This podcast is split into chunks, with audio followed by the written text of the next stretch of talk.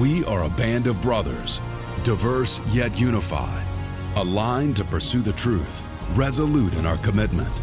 We are stronger together, and you are one of us. This is the Brotherhood Podcast.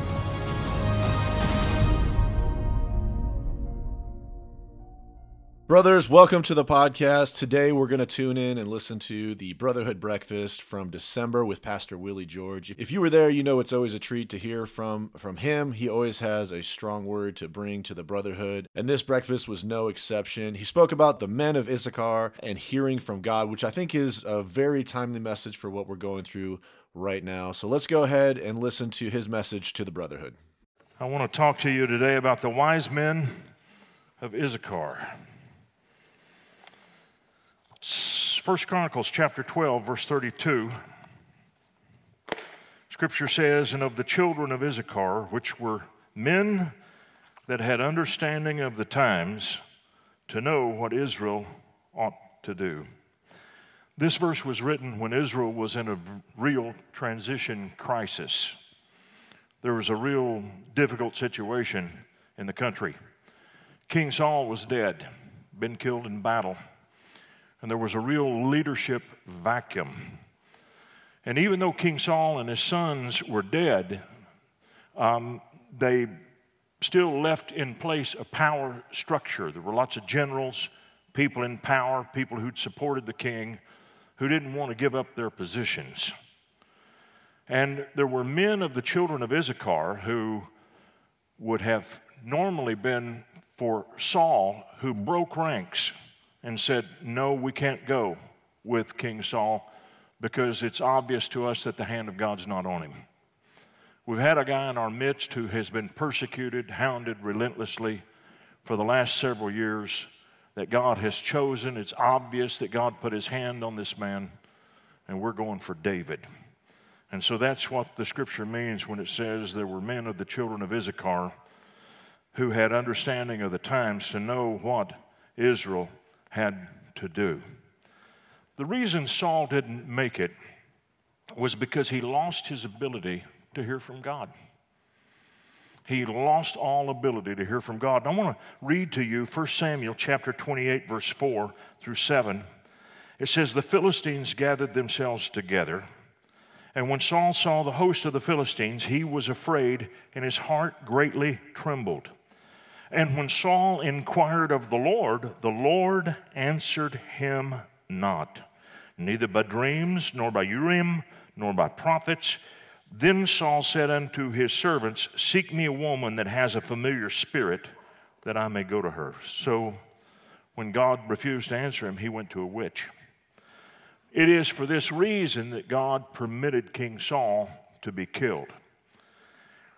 I am really struck today by how many well known ministers ridicule the idea that a person can hear from God. I'm talking about guys who can preach very well, who are great at communicating. But when someone else says, I heard the voice of the Lord, I heard from God, they ridicule them. And I'm well aware of the abuse. I, I, think on the other side of the ditch, you got people who hear from God every 15 minutes. And I want to say something about that. Do I believe that? No, I don't believe people hear from God every 15 minutes, all day long, every day. I, you know, I think people imagine that. And, and I do think you can be sensitive to the Holy Spirit. But let me just say something. If you objected to people driving in the ditch and you saw them going down the interstate and they're driving to Oklahoma City in, in the ditches and just going up over all the obstacles and around drainage pipes and all that kind of stuff and you ridicule it, how do you fix it? Do you drive in the ditch in the center? Do you go to the other side of the road and drive in that ditch? No. You get in the middle. And so people who say, ah, these people that say they hear from God don't believe in that stuff at all. They hear from God all the time. But so what's your answer? Well, we don't hear from God at all. And I'm going to tell you something. This is a dangerous time to be living in without the ability to hear from God. God had stopped communicating with Saul for one simple reason Saul had stopped obeying the commandment of the Lord. In 1 Samuel chapter 13 and verse 13, God said to him through the prophet Samuel, You have not kept the commandment of the Lord your God, which he commanded you. Now, now listen carefully what I'm about to say. Saul had let go of something that had been given to him as opposed to not attaining something that he had not yet received. I got to tell you, DeLeva and I were talking about this the other day about how many fellow ministers we started out with who were blessed of God, who had God's hand on their lives, that crashed and burned. And the reason that they crashed and burned was not because they just couldn't quite attain to the next new thing that God gave them. That isn't the reason they failed. They failed because they had not kept what God had given them in the first place. And that's why King Saul was rejected. God was so good to Saul. God didn't reject him immediately, God gave him every chance in the world. If you, if you read carefully the story of David and Goliath, you're going to see that for two times every day the giant came onto the battlefield and he cursed Israel by his gods. And it happened for 40 days 40 days, 40 nights. 40 in the Bible is always a number associated with probation. Here's, here's a test. I'm going to give you a little chance to prove what's in you. Jesus went out into the wilderness, and how many days did he fast? He was being tested, tempted in all points, like we are. How many days did it last? 40. 40 is always associated with temptation, not temptation to do evil, but do you have the goods? David wasn't there for 40 days. David wasn't under a test for 40 days. He killed the giant the first day that he showed up. The person who was being tested when Goliath came out was Saul. And when Goliath came out and said, Send me out a champion, send me out a man to fight, he was actually calling for Saul. And for 40 days and 40 nights, Saul refused to go. God didn't send David till the 40 days was up because he gave Saul every chance in the world to be the man. It was God's preference that Saul go out and kill the giant. And he could have, but he didn't. And it's because of something that he had not kept, not something that he had not attained to. As I think back about these ministers, and I don't want to mention any names, it really doesn't matter, uh, but in every case, they failed because they didn't continue in the way they began, not because they failed to attain some new grace. It's good to hear from God. Now, I would say this it's important to have wise counsel. And you know, if you grow up in a community, I, I, think about my sons. They've had an opportunity to grow up in community. When they had their bachelor parties, they got married, they had all of these kids that they'd grown up in church with, great friends and all that. I didn't have that luxury. I was pretty much alone growing up in the church. I had an uncle that I looked up to, but I didn't have many peers around me who could help me. I didn't have brothers for counsel. And the Bible says, in the multitude of counselors, there's safety. And it's good to be able to pick up the phone, call somebody, and say, hey, what do you think about this? Can I bounce this off of you? And all those things are important. But I can tell you this sooner or later, you're going to have to hear from God. You're going to have to develop a confidence in your own ability to know what God wants you to do. Because there are some things that you cannot, will not do until you've heard from God. I was kneeling on our bed Whit was in the other room. I just put him to bed. He was asleep. The DeLeva was at a ladies' meeting at the church. This was in Plainview, Texas in 1978. And as I was praying there, I saw myself on television preaching to kids, and I knew it was going to go all over America. God just dropped that in my heart. I had no idea how it was going to happen. There wasn't a single TV camera of any kind in Plainview, Texas in those days. I didn't know anybody who had TV cameras. But four years later, we launched the Gospel Bill Show. I saw it years before we actually did it. It was because God spoke to me. I came home from Thanksgiving break early in 1985 because I had walked over a piece of ground. Actually, I'd toured several pieces of ground, but I walked over one in particular that I thought might be a place to have a camp. And I had to find out is this what God wants me to do? I told my wife, I said, I'd love to have that steak you're cooking, but I can't eat tonight. I have to pray. And I got on my face before God and prayed in the Holy Spirit. And I heard the Lord tell me to go build Dry Gulch USA. The same Lord, years later, told me it was time to let it go and time to sell it and let it be a blessing to Church on the Move. So I heard from God twice about Dry Gulch USA. I heard from God in the middle of the night about Christmas Train. At the time, we might have had five to 7,000 people a year at Dry Gulch USA. In the middle of the night, the Lord spoke to me, and I heard Him say, If you do what I tell you to do, you'll have 50,000 people at Dry Gulch this December. I did it, and we had the 50,000 people. And every year we ran the train, we had the 50,000 people. In fact, in 17 seasons of operations, if you count all the volunteers who came and everybody who had a part, because they were ministered to as much as the guests, we had a million people who came through our doors. It was a great blessing. I heard from God. I heard from God in 1987. I started the year knowing I was missing something. God wanted me to do something, and I didn't know what it was.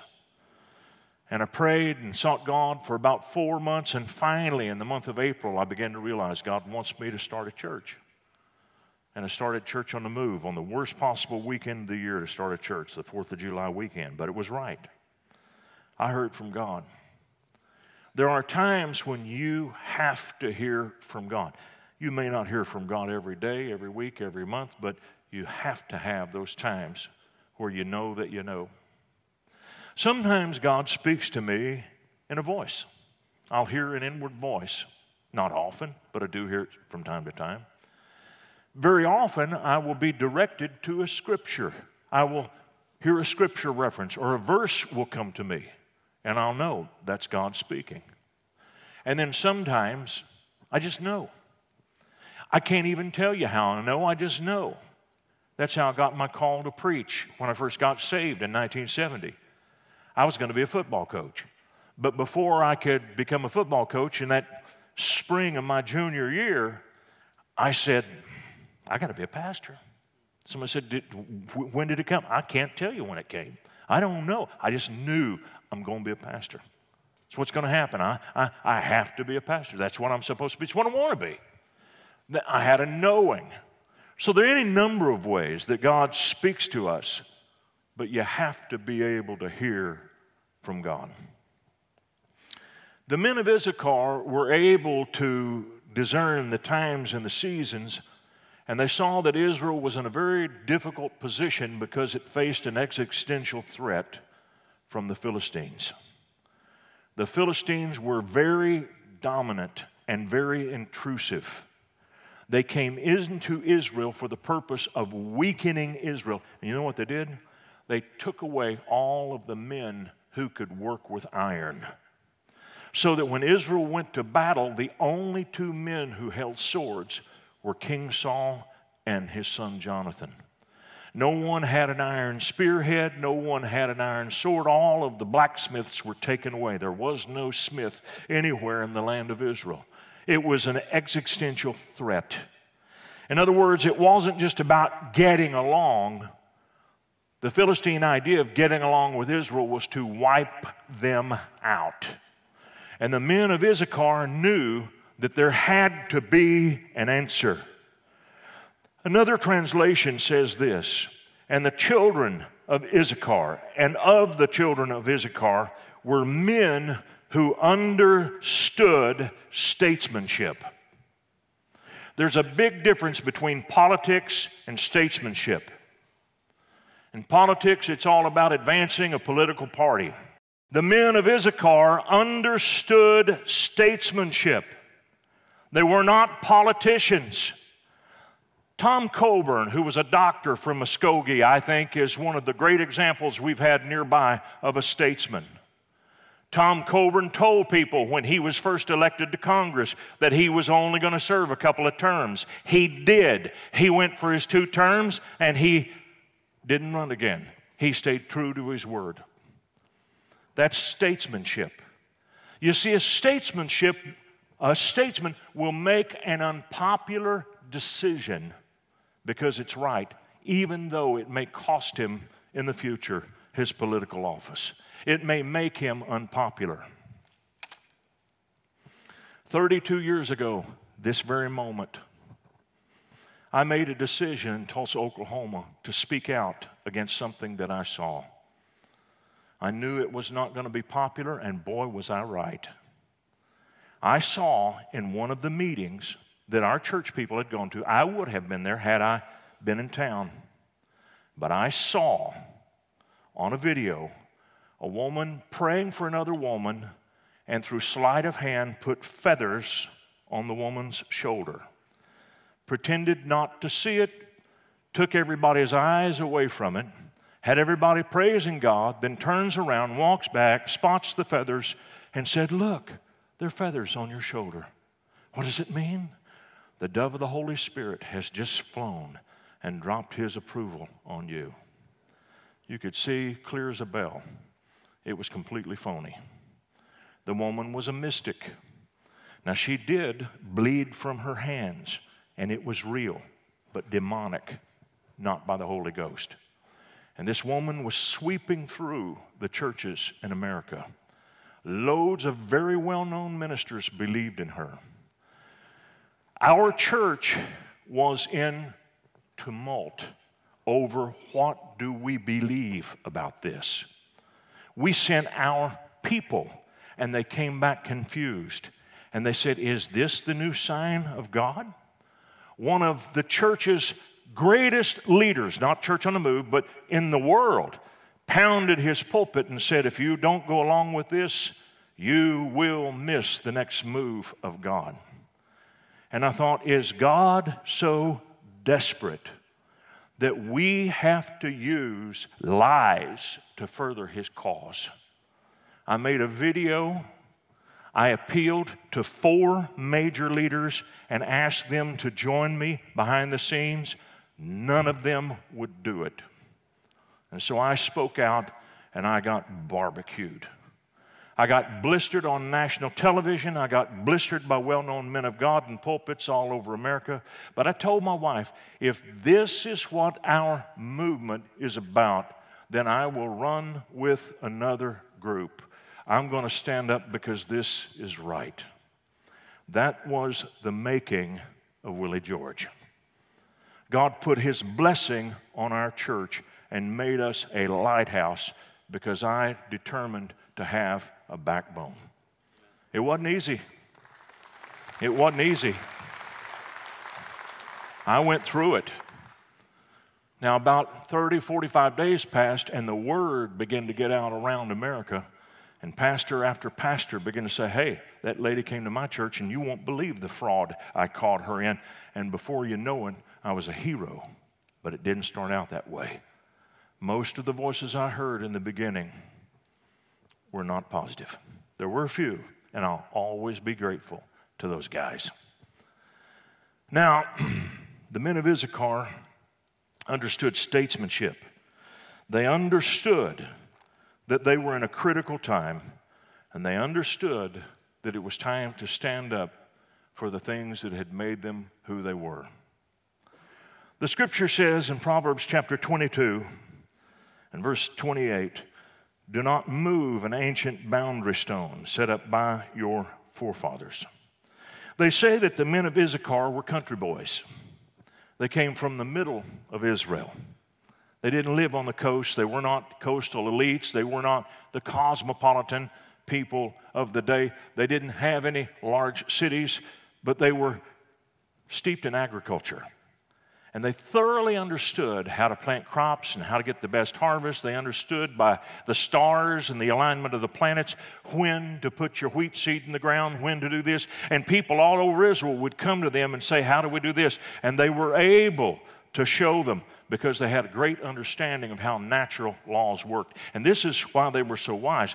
They understood that the natural laws were only a reflection of the spiritual laws that God had given to the country. And so they didn't budge. And we're living in a time when everything we've believed and everything we've held dear is being questioned. Why would anyone want to move an ancient boundary stone anyway? Three reasons.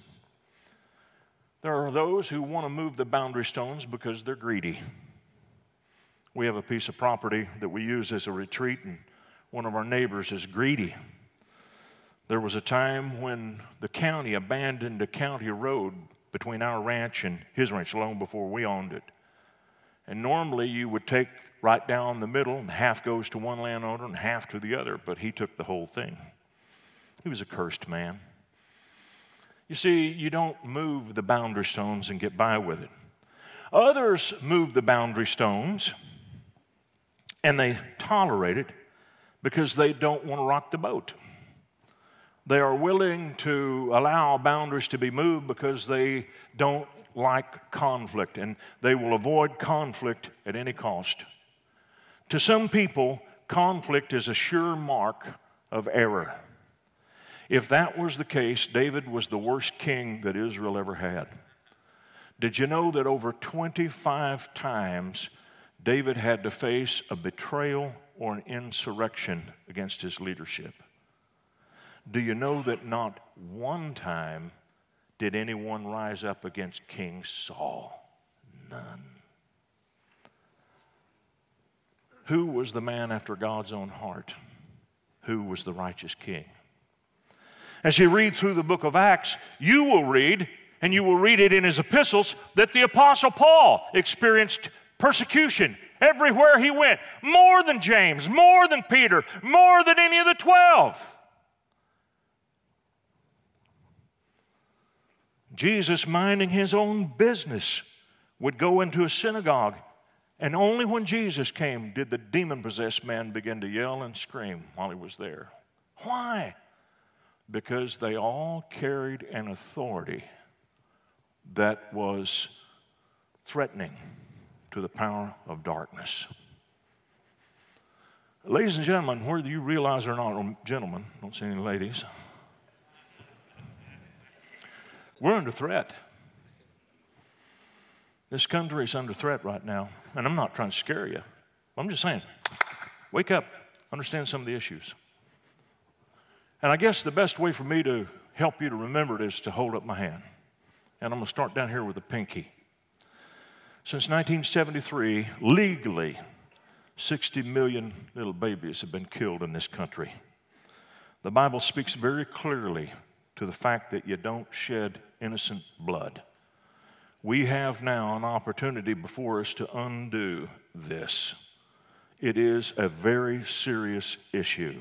It is not just a political position, it is life and death.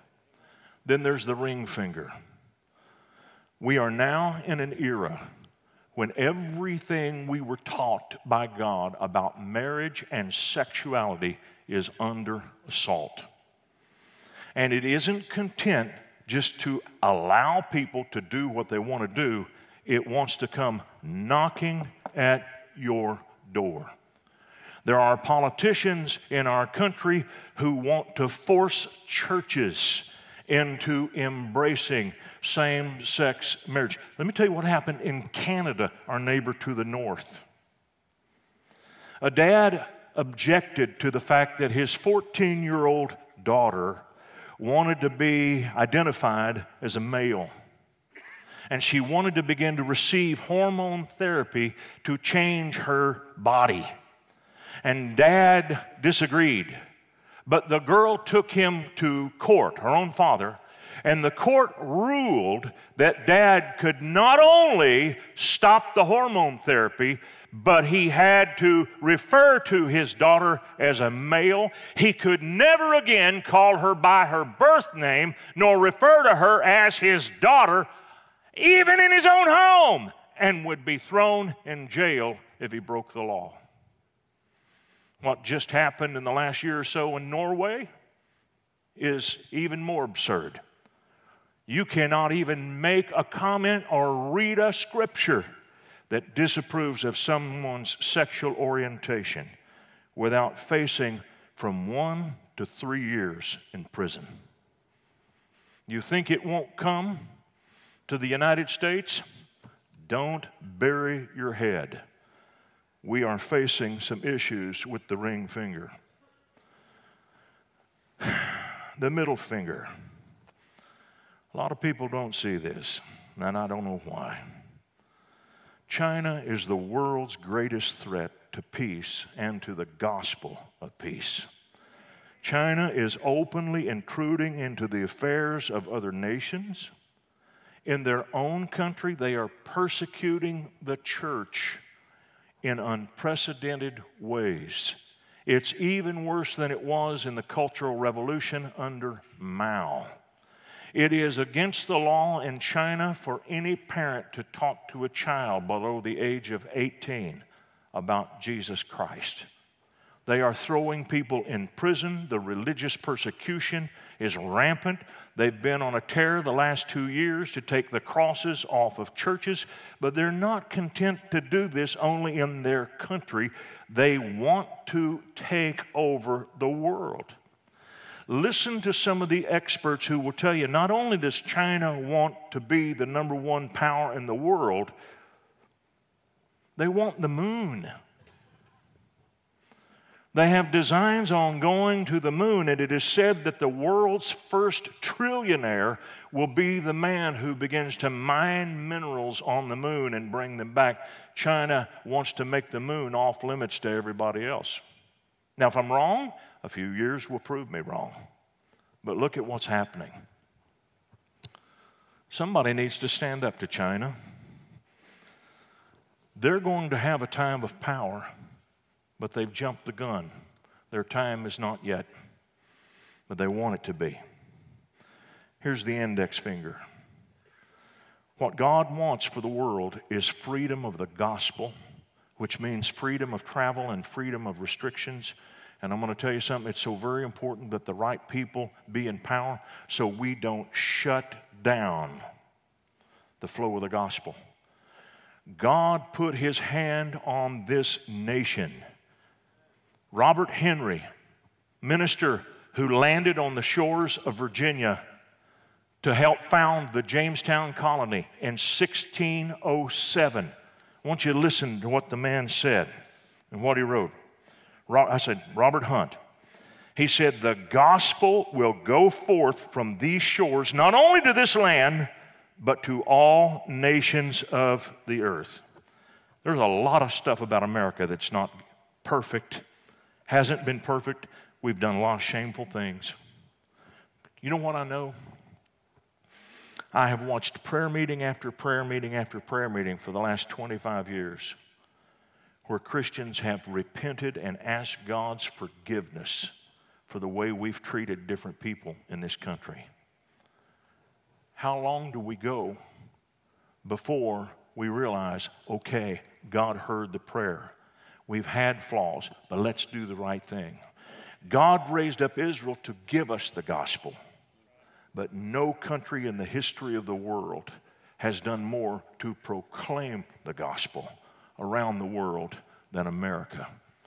America needs to continue to be great for the sake of the story of Jesus Christ. And then finally, there is the thumb. The Bible says in Psalm 135 4, For the Lord has chosen Jacob for himself, Israel as his special treasure. When you hold up your fingers and you look at the thumb as opposed to the others, it's not like the others. And that's why God picked Israel is so that they wouldn't be like the others. God wanted a nation that would reflect Him, live His laws. Did they always measure up? No, they did not. And there are loads of people who would say, Well, God's done with Israel. I want to read to you. Let God speak. Psalm 105, verses 6, 7, 8, 9, 10, 11. O seed of Abraham, his servant, you children of Jacob, his chosen ones, he is the Lord our God. His judgments are in all the earth. He remembers his covenant forever, the word which he commanded for a thousand generations, the covenant which he made with Abraham and his oath to Isaac, and confirmed it to Jacob for a statute, to Israel as an everlasting covenant. To you I will give the land of Canaan as the allotment of your inheritance. In the New Testament the book of Romans, chapter 11, it says, I say then, has God cast away his people? Romans 11 1. The answer is certainly not. The Apostle Paul acknowledges later on in that chapter, verses 28 and 29, concerning the gospel, they're enemies for your sake. But concerning the election, they are beloved for the sake of the fathers. And then he says this the gifts and the callings of God are without repentance, they're irrevocable. You want to know why I vote the way I do?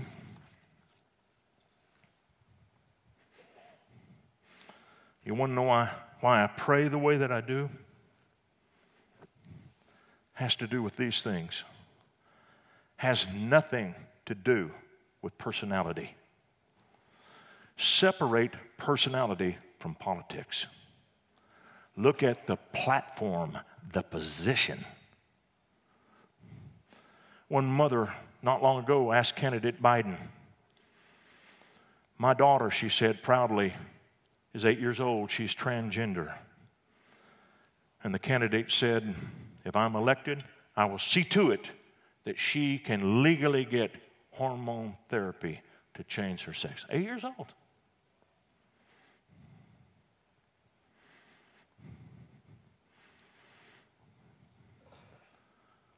It's not about politics.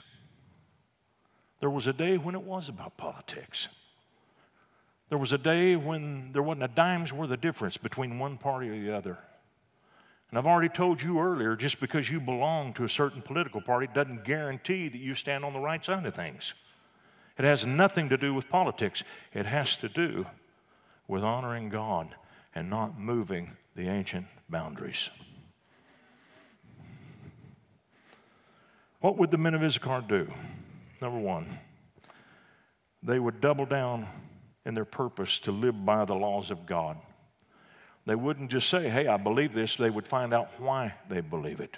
They would read the scriptures and find out why God said, Thou shalt not steal. When God said, Thou shalt not steal, He wasn't just being bossy. God was laying down a law that would enable society to function. If I steal your stuff, we can't get along. If I steal your stuff, I don't respect you. If I take your things away, I am showing you that I have no value for you at all. That's thou shalt not steal. So that shows me something about the character of God. God wants me to respect you. God wants me to treat you with fairness. God wants me to exalt you. God doesn't want me to take advantage of you. That's the reason we read, Thou shalt not steal when we read the commandments, there's something much deeper behind those commandments. You have to know that so you can explain it to your children. Number two, the men of Issachar in America would learn to vote for ideas instead of being caught up in politics and personality. I want to know what you really believe. What do you stand for? Finally, the men of Issachar would recognize when the war is raging.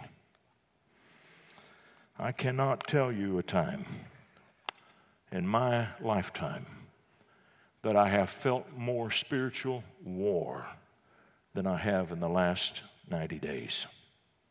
There is a battle raging for the soul of this nation in the atmosphere, and it will be won in the atmosphere. And that's why it's important to learn to pray. And there are days when I am burdened, I have no idea what to pray for. Sometimes I do. I say, Holy Spirit, give me utterance. And I can do it while I'm working. I had to move my mother in law's stuff out of her home. She passed away, and the whole time I was working, loading, moving, cleaning, all of that, I'm praying in the Spirit. Spent a whole day in prayer, but yet I was on my feet. You can do both. So, what I would say to you is be a man of Issachar. Understand the times. When you understand the times, you know what we're supposed to do.